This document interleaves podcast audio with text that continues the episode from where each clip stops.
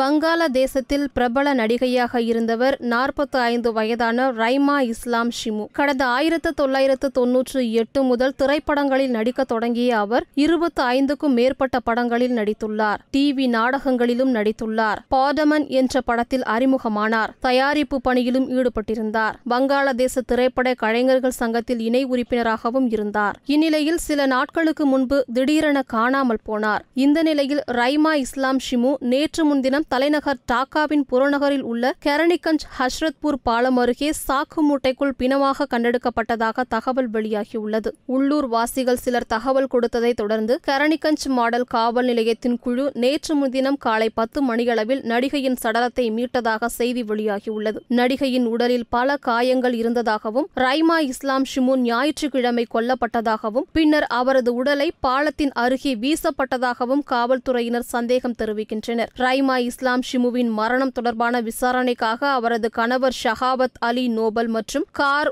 ஓட்டுநரை போலீசார் கைது செய்து விசாரணை நடத்தினர் விசாரணையில் அவரது கணவர் ஷஹாபத் அலி நோபல் கொலை வழக்கில் தனக்கு தொடர்பு இருப்பதாக ஒப்புக்கொண்டார் தற்போது அவர் மூன்று நாட்கள் காவலில் வைக்கப்பட்டுள்ளார்